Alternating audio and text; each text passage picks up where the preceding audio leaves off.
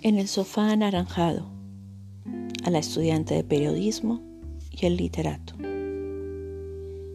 ¿Cómo no amarte en la memoria? ¿Cómo no extrañarte en los recuerdos?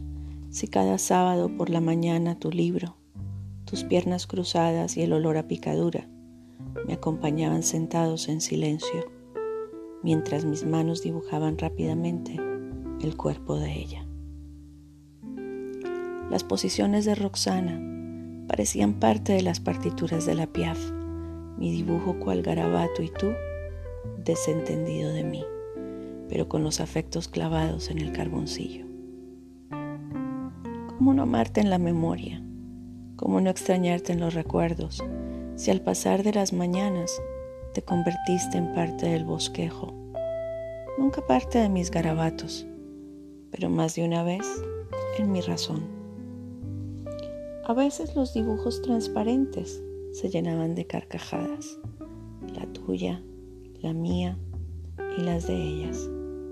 Otras veces, las caras se ensuciaban con el negro de las musas o de arcilla gris, fría y húmeda. Cuando era mañana de esculturas de dedos creadores y aferrados a la vida. Ya no hay papel, carboncillo, Roxana Arcilla, solo una figura sentada con un libro, las piernas cruzadas y el aroma a picadura cada vez que se me ocurre un garabato o tengo un sofá a la vista.